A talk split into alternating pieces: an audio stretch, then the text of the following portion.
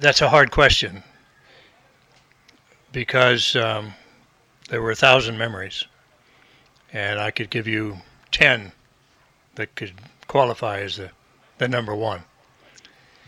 But since you pinned me down, I think probably my best memory is how the team um, came to the island, saw the situation, uh, decided how to mount those antennas, how to get on the air, in particular, how to um, conquer the situation of the second site, which is up on the mountain and a good hour, hour and 15 minute walk for everybody.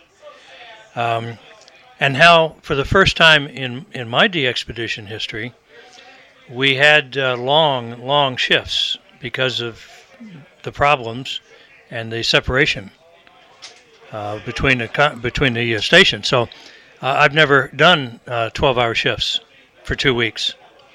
And if you went to Anatelli, the upper site, you had a 24-hour shift. That doesn't mean you you couldn't rest, but it meant you probably operated for 18 of the 24 hours, which means you were then shot for the next day. But anyway, my point is that we all did it. I don't think I heard a cross word in the entire time that we've been together, and it's almost six weeks now that we've been together, and uh, no problems. Um, and we came together and, and did our job. And uh, I think probably not only do we owe thanks to the, you know, to the team itself, uh, but also I think we owe thanks to all of those who supported us.